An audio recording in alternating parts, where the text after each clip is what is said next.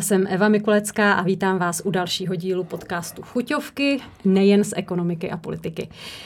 Dnes z oblasti školství, protože řeč bude, a asi ne naposledy, o přijímačkách na střední školy. Je to aktuální téma, je to ožehavé téma a stále nedořešené téma. Eh, tak ho pojďme rozebrat s dnešním hostem, expertem na školství, kterým je Tomáš Feřtek, eh, spoluzakladatel informačního centra o vzdělávání Eduin. Dobrý den. Dobrý den.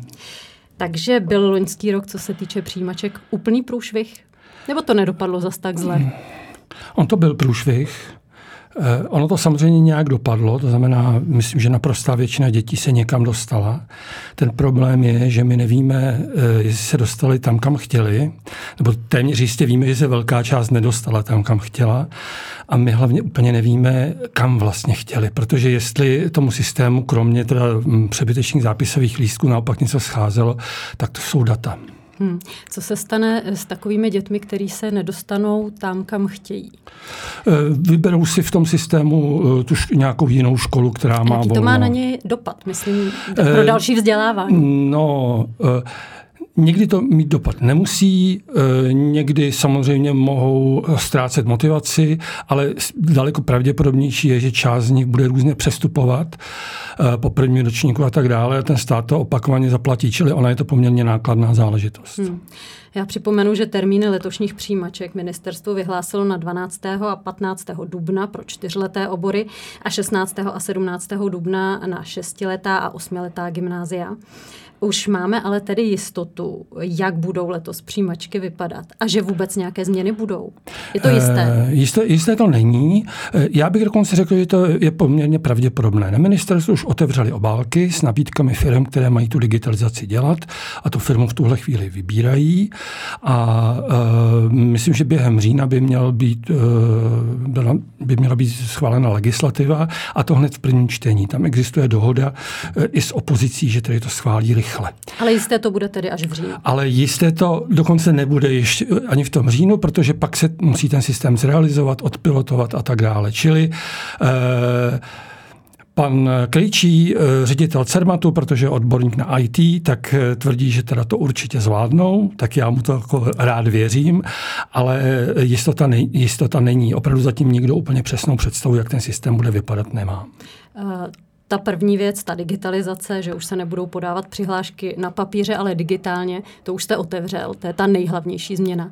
Ale uh, jak bude vypadat, nebo jak by měl vypadat ten způsob přihlašování, nějaká aplikace, webové hmm. rozhraní, to se teď ještě neví. To se teďka ještě úplně neví, ví se, nebo ten záměr je takový, že bude e, přihláška elektronická, vlastně kombinovaná, kdy to můžete vyplnit e, na papíře a škola to digitalizuje, anebo můžete podávat papírovou přihlášku na tři školy a co je podstatné, stanovíte prioritu všech třech škol, to znamená první, druhé, třetí místo, kam chcete. To je trošku zrádné, protože to je závazné. Jo? To znamená, ve chvíli, kdy eh, vás ten systém potom přidělí někam a vy se ale rozhodnete, že tam nechcete jít, tak i to je možné, ale hodí vás to automaticky do dalšího kola, do toho druhého, které by mělo být organizované úplně stejně jako to, jako to první.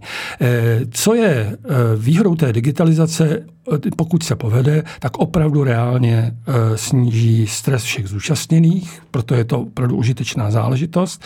Mělo by to zrychlit ty přijímačky. První kolo se odhaduje, že by mělo být uzavřené do dvou měsíců a to druhé do měsíce.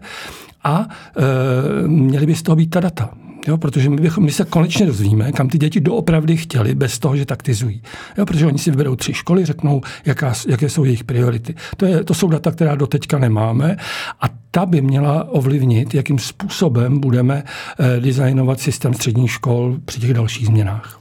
Zatím se právě mluví o tom, že by se podávaly tři přihlášky, nebo respektive tři školy by si mohli žáci vybrat. Proč tři? Není to málo, mluvilo se původně o pěti. Proč ne deset, když to bude digitalizováno? Není to málo, ty tři školy? Uh... Ten důvod je poměrně praktický, eh, protože eh, kromě těch jednotných testů, které se budou dělat zase teda zatím z češtiny, z matiky, možná z angličtiny, nevím, jestli to tak bude, tak, eh, tak bude školní kolo přijímaček. A jestliže ty školy mají eh, zvládnout, zorganizovat pro své uchazeče školní kolo přijímaček, tak když si představíte, že by těch přihlášek bylo 10, tak se to v tom termínu prostě nedá zvládnout. Jo? Čili, čili uvidíme, jaká bude zkušenost potom v tom prvním roce, pokud se povede. Možná by se dalo uvažovat o pěti přihláškách, o víc skoro pochybu, že by to bylo možné. To druhé kolo, už jsme mluvili o tom, že bude organizované úplně zřejmě, úplně stejně jako to první. Není to škoda, že si rodiče nebudou moci zase podat neomezené množství přihlášek? Nebyla to pro ně taková jistota, v tom myslím druhém si, kole, že mají si, víc že, možností? Myslím si, že ne, že to byl naopak velký stres, že prostě podávali 15-20 přihlášek na slepo. Eh, myslím si, že eh, takhle, jak to je, je to komfortnější, to znamená podle mě 90% těch uchazečů si se rozdělí na ty školy v prvních dvou kolech a to třetí kolo bude právě tak jako na volno, že se to bude každý dohadovat prostě podle, eh, podle sebe a s tou školou, a, mm, eh, ale tam by už mělo jít jako o v zásadě desítky, maximálně stovky dětí. Jak je vůbec podle vás možné, že jsme se dostali do stavu, do kterého jsme se dostali? Eh, je to jednoduché, my se do ní dostáváme opakovaně, jenom a nejen teda popravdě řečeno v oblasti školství. Je to podle mě jako poměrně nízká úroveň státní zprávy a, nebo veřejné zprávy obecně, není jenom státní zpráva.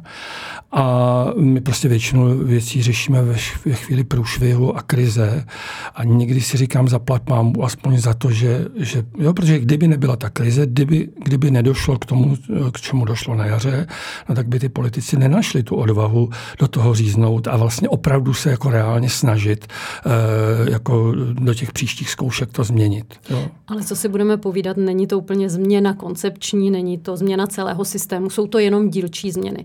Eh, jak si vy představujete takovou koncepční změnu? No, uh...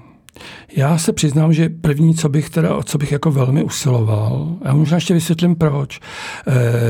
Já si myslím, že ty přijímací zkoušky nebo ty testy v té souč- současné podobě poměrně zásadně poškozují základní školy, závěr toho vzdělávání, protože my sice máme napsáno, jaké mají děti mít kompetence získat v základní škole, no ale pak eh, tam razíme dva testy, které jsou víceméně znalostní, no tak na co se asi tak ty školy soustředí, že jo? Takže, eh, takže ono to opravdu jako výrazně deformuje vzdělávací systém. Že je a... problém vůbec v tom, že se takto testují. Mělo ano, by, to by se ano. mělo změnit podle no vás. No a Eh, a druhá věc je, že samozřejmě to eh, znemožňuje eh, středním školám přijímat ty děti, které by opravdu chtěli, protože musí přijímat prostě z velké části podle těch testů. To znamená, já bych primárně opravdu zrušil tu povinnou váhu testů tu povinnou. To znamená, jestli někdo chce přijímat jenom podle testu, ať to klidně dál dělá, určitě takový škol bude dost, ale jsou školy, které si chtějí vybírat podle jiných parametrů, takže tam by to bylo dobré. Potom by bylo fajn, kdyby CERMAT, a myslím, že k tomu jak ministerstvo, tak CERMAT jako jsou odhodláni, aby připravili i nějaké další testy. To znamená, aby si škola mohla vlastně to portfolio těch státních testů sestavit podle sebe. To znamená, hotelovka asi, hotelovku asi budou zajímat spíše jazyky, eh, třeba než matematika. Eh, a nějaké jiné školy můžou zajímat obecné studijní předpoklady a tak dále. Takže to je, jako, tak, to, to je druhá věc. Ale to, co je podstatné, my především musíme změnit eh, strukturu středního školství to s tím jako velmi souvisí. Jo, protože představme si, že bychom měli uh, větší počet všeobecně vzdělávacích škol, no tak by prostě na některé, tak, tak vlastně ty děti by se tam distribuovaly daleko s nás, než když my máme školy, na které ty děti nechtějí, a pak máme málo škol, na které moc chtějí a z toho jako vznikají ty přetlaky, kterých jsme byli na jaře svědky. Myslíte, nebo máte pocit, že, že se něco takového bude připravovat, bude diskutovat, až proběhnou třeba úspěšněji tyto uh, přijímací zkoušky, nebo že to utichne ta diskuze kolem školství a kolem no, přijímaček? Eh, na konventu pro vzdělávání, který byl eh, teďka v pátek, eh, tak eh, opakovaně se mluvilo o tom, že teda to je opravdu jako ten první krok a že se to bude jako nějak diskutovat dál. Já se trošku obávám, že jako s jakýmkoliv dalším politickým otřesem se může klidně stát, že si řekneme, vlastně už jsme ty, ty, ty přijímačky změnili, už rodiče neběhají, nejsou vsteklí, tak to tak necháme. A myslím, že je důležité, aby se nám tohle nestalo, protože ta proměna středních škol, které nejsou v dobrém stavu a proměna toho přijímacího řízení je prostě nutná záležitost a já bych jako nerad čekal na další krizi. My se o tom určitě budeme spolu i nadále dál bavit v chuťovkách. Tolik pro dnešek Tomáš Feštek. Děkuji moc za váš čas. Já děkuji za pozvání. A od mikrofonu se loučí i Eva Mikolecká. Krásný den.